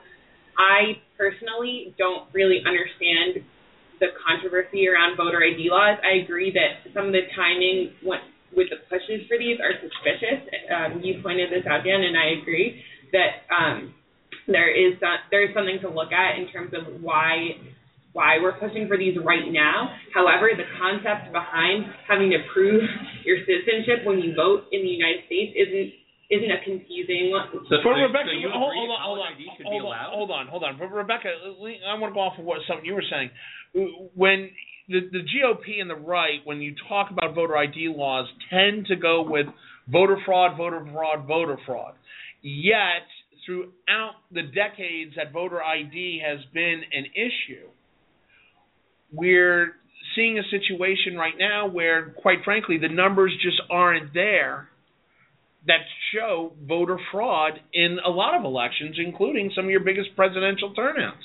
I think that there is mixed evidence on that, but let's say that hypothetically you're correct and, and it's a sensationalized issue. That really doesn't detract from the principle of the matter. So it's kind of a, a, a non sequitur in my opinion. No, but but to to, to find to find principle on a non uh, on an issue that I, I I'll agree with you that, that there are two sides to the issue that it's either non-existent or negligible at best. I mean, Colin Powell said it best that how can something be widespread and undetectable simultaneously? It's not true. Well- so finding principle on something because it happens to help your side politically is is challenging to say the least. Carl Tubin. you know, there's one reason for all this. They do not want African Americans to vote. They don't want Latinos to vote. They don't want women to vote. Who's And they? all- Who's they? The GOP. And uh, I, hold on, hold on. I want to take this. I want to take this. I want to take this. I'm going to have to break your arm. no, no, no, no, no, no, Carl. I want to take that. I know. I want to take this, Carl. can The chairman of the New Hampshire Republican Party got caught saying that very Right, thing six years ago. So that's same. certainly what all Republicans want. No, One wait a minute. I wanna- I who does not represent most is- of the people. Wait a minute. Hold on. Hold on. Hold on. Hold on. Hold on. Hold on. Let Carl. Rampant throughout the country. Car- Carl. Voter ID laws has been rampant throughout the country, and it's it's been to suppress the votes of certain people. Carl, I, I, I think I, I think a that statement is absolutely without merit. I think that that is insulting to the Republicans, especially moderate Republicans, especially our African American Republicans, our Latino Republicans, because I'll tell you right now, Not to mention the- our female our female Republicans. Republicans, not to men- I mean, I will tell you right now, the Irish Republicans, the GOP would kill to have the African Americans and the Latino Republicans go out to vote. If you think that voter ID is a GOP measure to get to get us not to allow African Americans and Latinos and females and the elderly to vote, I think that is No, but then absolutely why, absurd. why else take that is an absurd. Why else take this big government measure to to to deal with a problem that is almost non-existent? Bob And Hines, why, and hold why, on. why in Texas is it, has the GOP and Bob Hines. taken this to court over and over again? Bob Hines. You know what this yelling discussion, but it's a good one It is a good discussion. because it, it, it is a it is a hot item. But you know what we really need to do here in this country. Now I don't think we should take away from the states their you know decision making. I think, however, it would be very good if there were a group of senior political and judicial people, half dozen dozen of people, it just you know commission that sets up and says what every state should have as a minimum requirement for voting. You mean like a federal elections commission? No, That's I not do what the not. FCC does. I do not. Yeah, like I the do F- not. I do not think that. But I think we need some basic, like you know, how do you prove that you have a right to vote? There, we we can figure that one out. There may be three or four requirements. If you met those, you're you're in. And anything else a state wants to do could be looked at. But that's the bottom line. We have to have one basic core so we understand where the bottom line is. Denise Krepp. You know, there's been three times where the Constitution has been amended talking about voting. And just to clarify, to make sure that everybody understands, that means uh, that African Americans can vote. That's one of the first ones. That women could vote. That was one of the second ones. And the third one was polling tax, because Yep. for a long time people had to go and they had to pay Pay money. they had to pay money. So I think it is entirely reasonable to be very concerned when people ask for additional documentation. Um, votes have been manipulated in our country's history. People have tried to prevent people from voting because of their skin color, because of their gender. And I think that there are parts of this country that that is still happening. Do I think it's happening everywhere? No.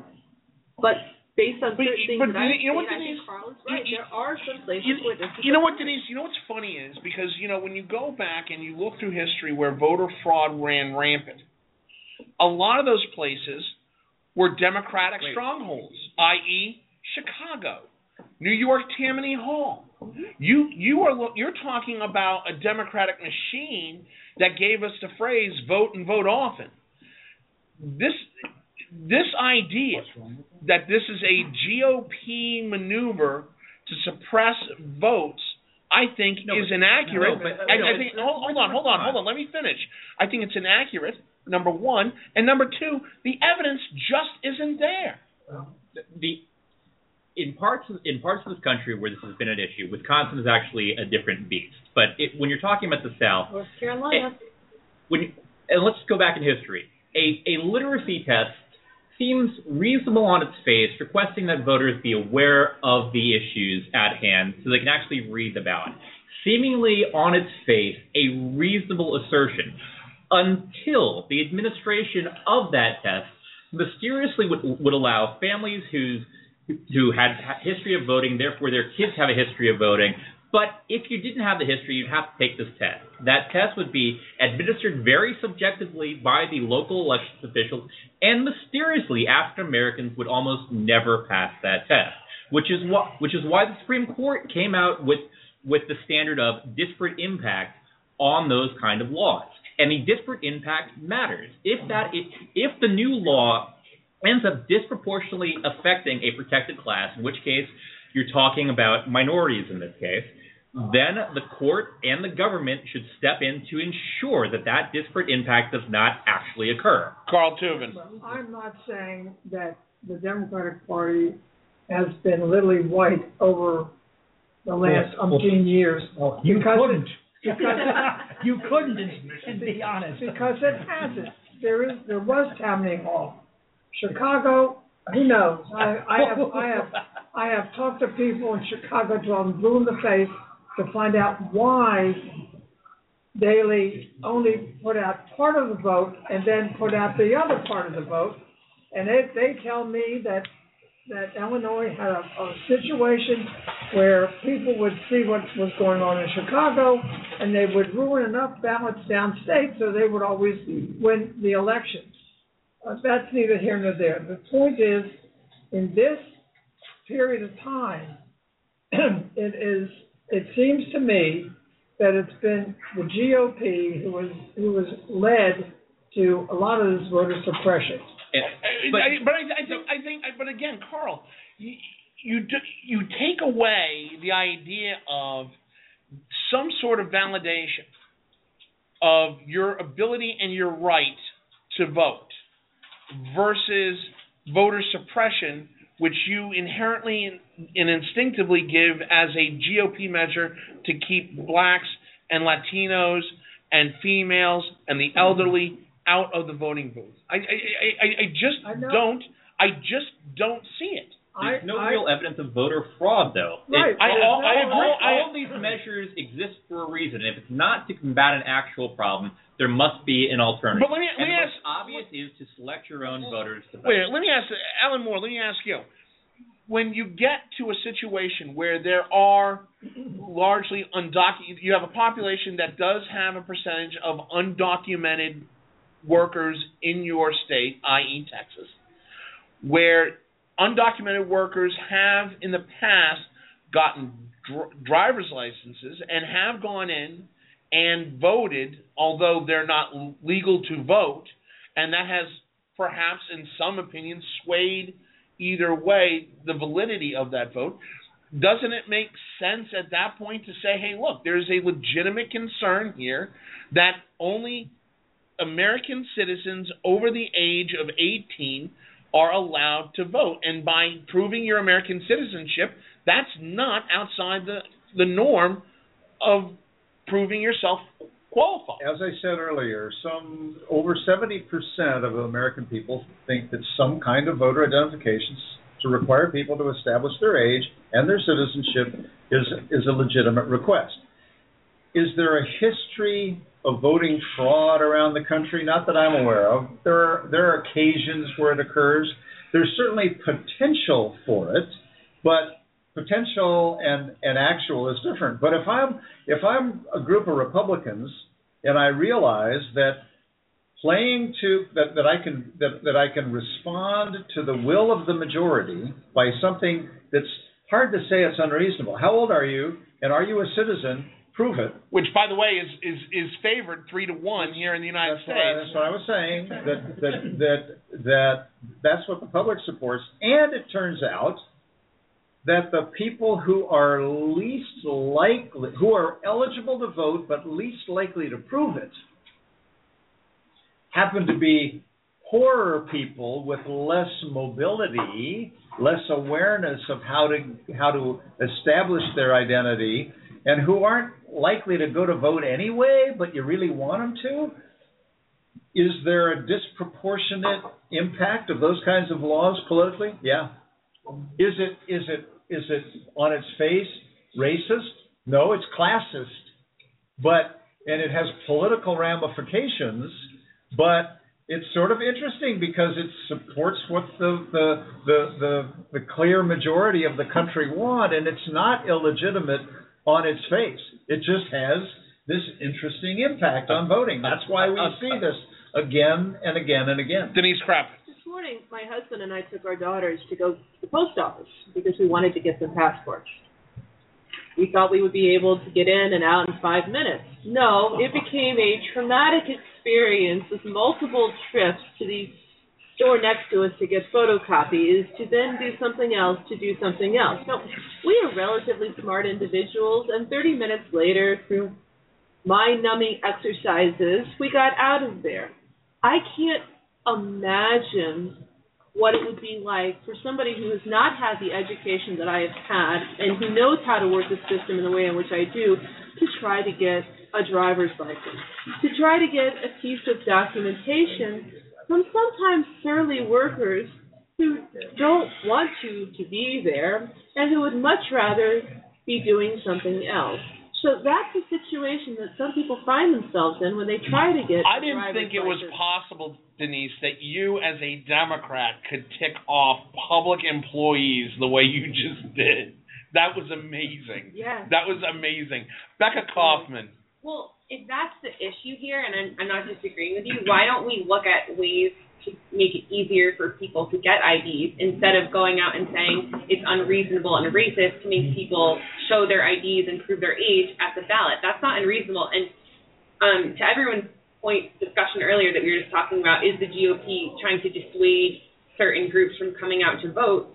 Why is the GOP pouring so much resources into African American outreach, Latino outreach, outreach to women if they don't want those groups to come out and vote? Obviously, there's going to be implications with laws like this. It, it is more of a class issue, as you were just getting at.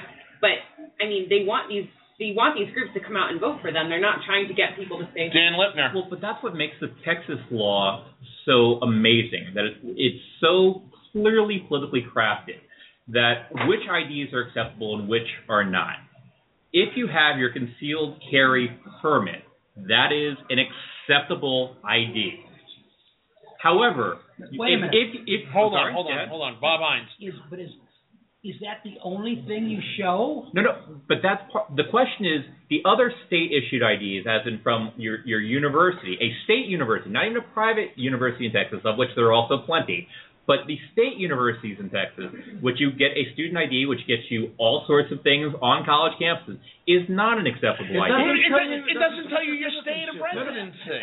It doesn't speak to It citizenship. doesn't, no, no, but- no, but- does but- not speak to It does not speak to citizenship. A- A a- German, it does a. German exchange student can gun get a student. doesn't a, a well a well crafted law still could actually have had actually modified that. We're talking about this on as with this law that's already in place. And if you want to talk about actually rectifying this, in Georgia they actually took a very aggressive stance in making sure the the poor people in Georgia could actually get voter ID. There have still been problems with that. Jimmy Carter actually said he didn't see problems with it because the Georgia law subsidized the the, the poor to be able to get IDs. The only problem that Georgia ended up with that I with their law was because the poor rural voters didn't live close enough to places to easily be able to get these things, which uh, runs runs into an issue with with with poor seniors to be able to move. So that's where the problem is. But the Texas law is so suspect on exactly how it carves these things out. And I don't know Texas law well enough, but I suspect that you could actually be a resident alien in this country and still carry a concealed weapon, which your Texas ID probably doesn't doesn't But- show, but- but- show but either. but no, no, I but- mean, but if we're going to talk about the you ID, you, cannot- have to you go into cannot- exactly what the ID First of all, for, okay, for, okay. First of all, a resident uh, alien can have a uh, driver's license as well. It's worth noting that it does uh, not actually say.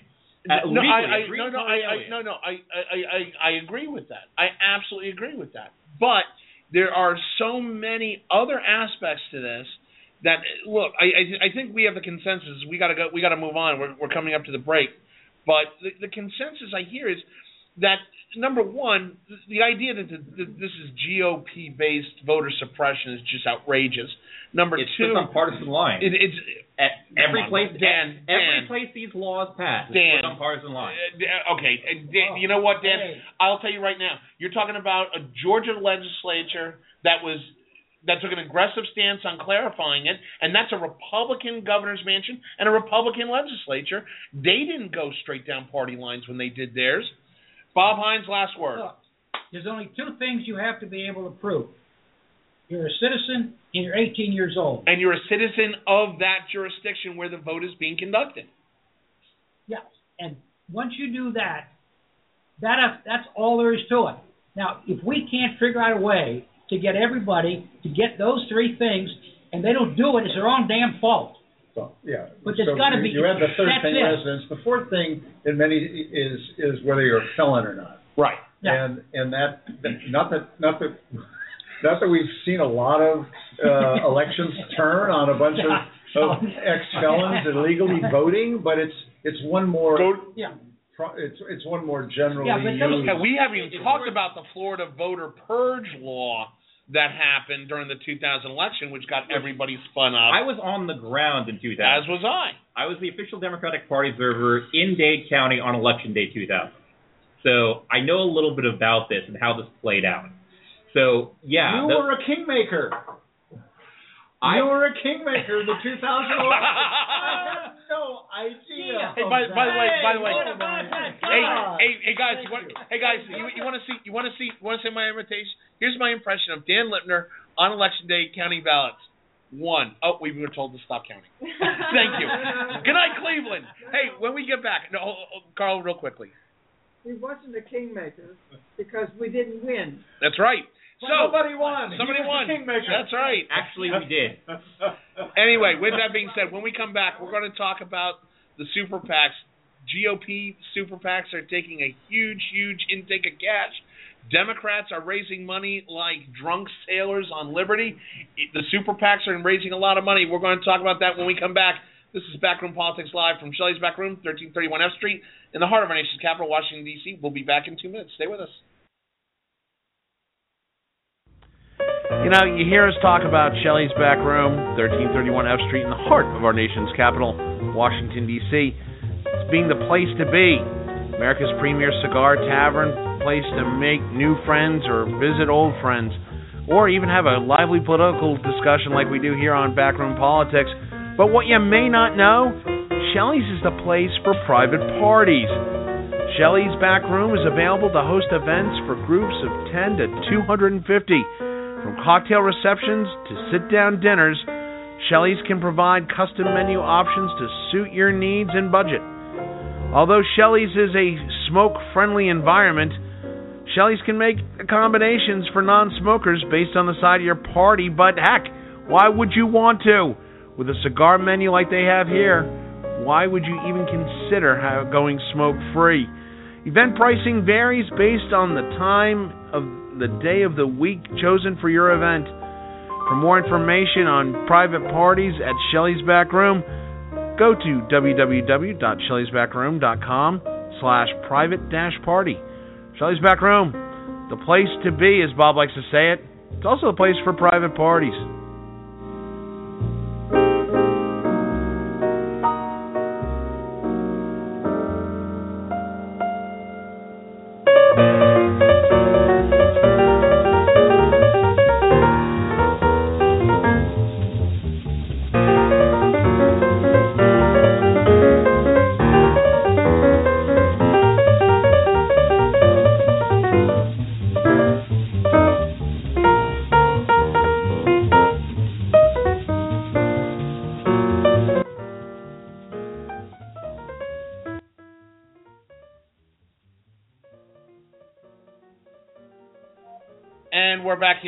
Shelley's Back Room, 1331 F Street in the heart of our nation's capital, Washington, D.C. This is the final segment of Backroom Politics Live on Blog Talk Radio. Hey, we're going to change gears and talk about election funding. We're going to be talking about super PACs. Despite the fact that the Democrats have been kicking Republican butt in money raising, almost three to one this year in super PAC money raising, the Republicans have had a huge cash windfall over the past FEC filing cycle.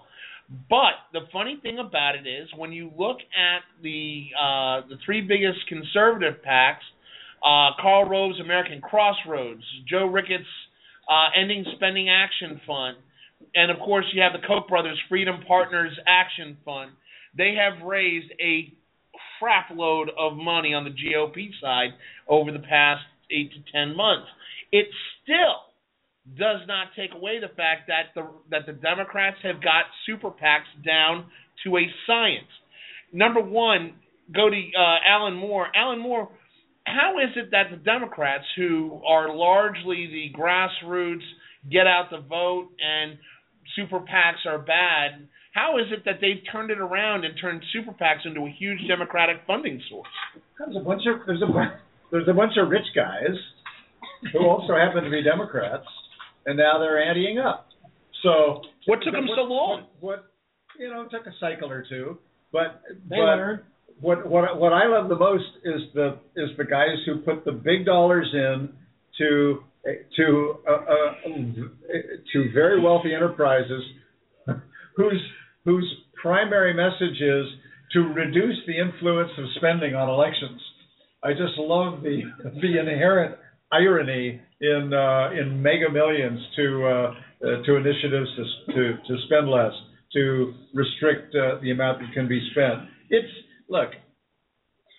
Some of these guys, like George Soros, have been around a while. Tom Steyer, the the uh, the the billionaire equity manager in California, who appears to have some political ambitions of his own, are weighing in. He says, "Why not spend a hundred million here?" Yeah. Um, and he's a, considers himself an an environmentalist as well. I mean, you're talking about Tom Steyer, Dan Lipner. Tom Steyer has literally been the biggest bankroller of Democratic supportive super PACs over the past 18 months. He's put his money where his mouth is. Is this something that the Democrats can actually take advantage of right now? Unfortunately, the answer is no. I, I, I am on a different plane on this. I, I, I'm, I'm, to quote Patrick Henry, I smell a rat. Uh, the, the, the, the, the history of the line is when the first Constitutional Congress was put together that the only people represented were the landed gentry. And in this case, yeah. Is Tom Steyer the landed gentry? In this case, yeah, you have a bunch of rich guys dictating policy. In some cases, yeah, it might benefit lefty causes on this, but on this I narrow mean, co- point. But actual normal people are not represented in this at all. Denise Krepp, Steyer just in the past year has given over forty-one million dollars to his uh, super PAC called Next Gen. Mm-hmm. Uh, that is a big sum of money for somebody who hates the rich landed gentry. But Dan has a point, I- and I can, I, you know, I see this on a daily basis. I mean, you guys know my my husband's running for Congress. I mean, you know, it's always hypothetical of well, what can money do for a race? Well, I know firsthand what money can do for a race. It can buy you TV ads. It can buy you pamphlets. It can buy you people who will go out and work for you. I mean, if you are going to win a race right now, you need to have a lot of money.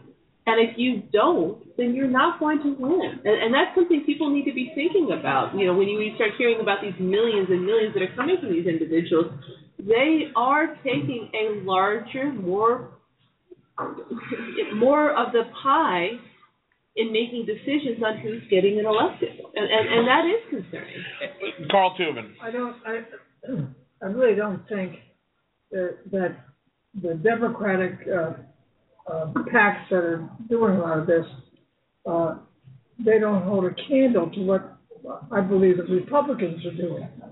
The, the Not true Democrats. this year. That's not, not true true. this year. Carl Okay, Tubin, I, all right, the hold it, numbers. Hold it, hold it, hold it. The numbers don't show it. Okay, the- what, what, on the Democratic side, uh, the committees, the, the uh, Democratic National Committee, the, the the senatorial committee, the congressional committee, I mean, I get 10, 10 letters, 10 emails every day from all three asking me to contribute 5, 10, 15, But, but, 20, but. Carl, let, me let me just give you a figure though. Okay, in the 2014 cycle, Democrats have raised 134 million dollars in super PAC money versus the Republicans 58. To me, that doesn't sound like. Well, I, I, I, I apologize. I, I didn't know those, those figures, and thank God that we got the 168 million. Denise, crap. But it, Full money is it, it, it's also been a very interesting way in which the money has come out. I mean, the Washington Post and others are, are reporting that it's that it, just as you said, it's all doom and gloom. Because I mean, I'm getting the same emails Carl is. It's oh, it's you know, it's horrible, it's horrible, it's horrible. Therefore, you need to spend money. Now, I, I understand that, and that encourages people to spend money. But what I would really hope, as being a candidate and being a candidate's wife, that people would spend more time thinking about who they are electing and less time trying to figure out how they're going to get the money out of their wallet. Right. We, Dan Lipner. we need a, a few more facts in the field. Uh, Alan mentioned it, the, the, of PACs versus super PACs versus C3s versus C4s. C4s are special. Those numbers aren't really out there publicly, so we only know what's publicly reported. And so, yes, the Democrats have figured this out. However, and this is where I'm going, I'm going to take a shot at my own party and my own president on this front. Um, President Obama, the one and only publicly funded election we used to have in this country was the, the election for president. And then in 2008, uh, the Obama crew, initially, uh, then Senator Obama, was all in favor of public funding for elections until somebody figured out that because of this particular president, we could, we, if we refused the public funding, we could actually raise and spend more money, which he ended up doing both in 2008 and 2012. So our credibility on this point is negligible at best because if this president were actually a leader, he would have said, even though I am capable of raising more money because I believe in publicly funded elections, which we all have on that our tax forms every year, we can check off how many dollars we'd like to donate to the presidential election fund. He would have he would have stood up and said, this should not only occur for the presidential level, but every federal race down to And Hillary Clinton would have been the nominee instead of Obama. no, Bob I'm, talk- I'm talking about actually No, being that was a president. That was general election. He would have beaten McCain anyway. He was actually taking Yeah. he was taking the, the, the federal matching Yeah. funds at during the primary, as was Hillary, as was everyone else. Bob Hines. you know, there's tons and tons of money in the campaigns. Uh, I think that it's fair to say that the Democrats have uh, have, a, have got a great ground game. Probably the Republicans are trying to catch up with one, and I think they're doing better than they've ever done before. Thank God, because they've never done it very well. But the fact of the matter is, the money is there, and, and, and, unless we decide as a nation that we don't want to spend money on campaigns, which I thought would never happen, the reality is it's going to continue. Now, you know, as, as long, my view is, I don't care how much money is spent, donated, gifted, whatever you want to call it, as long as it's, it is all on the table. As long as it's on the table, then that gives you a decision as the guy who or gal is receiving it. You want it or don't you want it? You want to take it from that person or that group or you don't. And as simple as that. And if you want to take it and you take it, you take the responsibility of dealing with it, whatever happens. But the fact of the matter is, that's the American way right now. Denise Krepp. It is, and, and I want to give you some real world examples. I mean, when I look at outside and I see a bunch of signs that we have here in DC, yard signs right now are going between ten and fourteen dollars each. T-shirts are going anywhere between four and eight dollars each. A mailing could be a dollar to a dollar fifty, depending on if you put a stamp on it or if you have somebody walk it around. And that, by the way, that's just that cost. That's not your employee cost. That's not your, you know, having a campaign office. Those costs mount up significantly and they mount up quickly. And that's not ad time. I mean, these are the costs that people have to pay in order to run. And we should be looking at that and saying, wait a second, that is a high hurdle for elected officials. And Bob you, Hines. And you can't say, hey, I'll pay you next month. You got to pay today. Yeah, that's- By the way, but Alan Moore, you know, we talk about the C4s, we we talk about the eights. You know, we we still don't have total transparency in the super PAC community as far as where the money's coming from, how the money is being divided up, and where exactly this, uh, you know, who, sits on these super PAC boards. Uh, it's something that the FEC has no control over. It's something that the the general electorate aren't cognizant of the influence that these super PACs have. Is this now an opportunity for America to come together and say, "Hey, look, we need total transparency in all the super PACs," or are we never going to see that? Well, okay, there's there are distinctions between PACs, which identify which are gifts, which are regulated, which give their which which identify their gifts, and the and the so-called C4s, social welfare in in quotes organizations. Um, which which clearly have become a, a, a major loophole here. Uh, they've really got nothing to do, and we can debate this another time with the, the famous Citizens United case. I think you should explain C4s a little bit, though. The, the, Hold on. C, C4s are, are, are, are membership organizations whose primary purpose is some kind of social message. Most trade associations are set up as under the tax laws, and that's what C4 501c4 is the section of the tax law that, that outlines the rules for the operation of these things.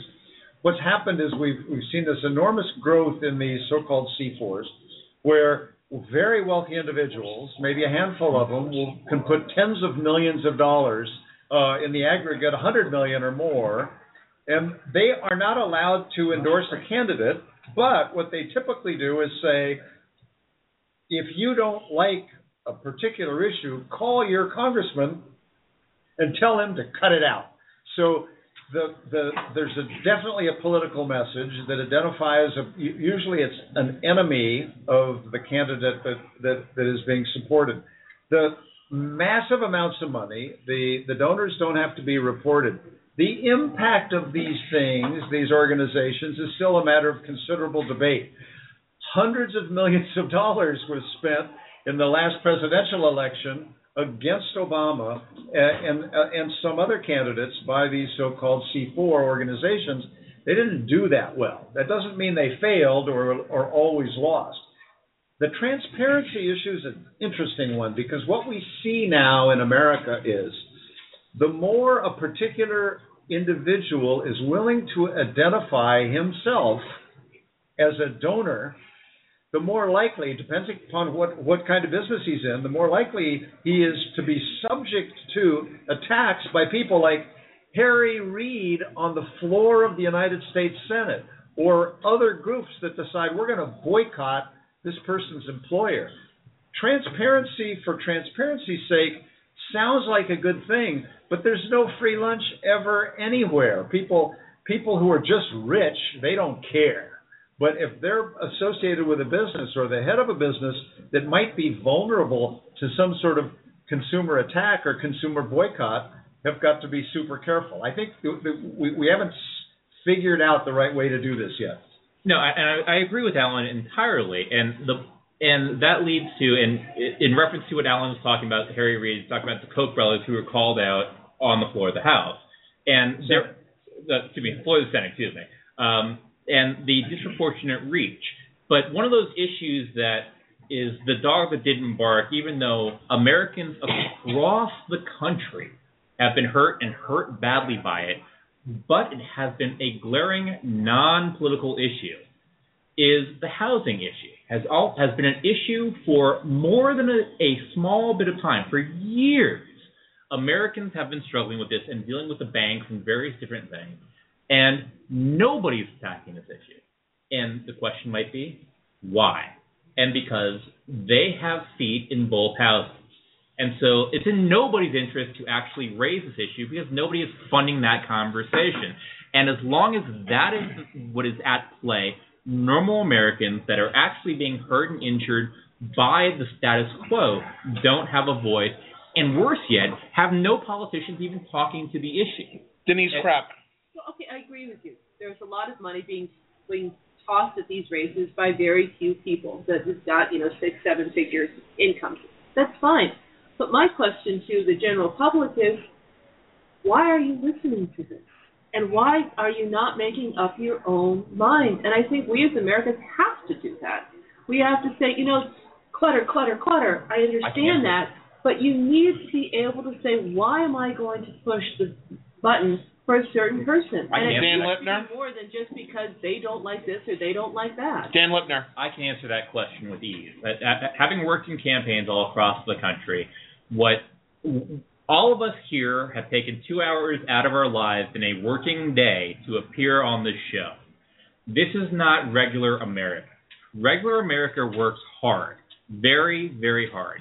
The median income for the average household, or median income for a household in the United States is fifty-four thousand dollars a year. That's not it's not a bad number, but not a tremendous sum of money. They work hard for that, and on top of that, they have to do things like you know go to work, pay the bills. There's daycare. There's kids that are have their football games. Is not to mention if you want to actually have a social life.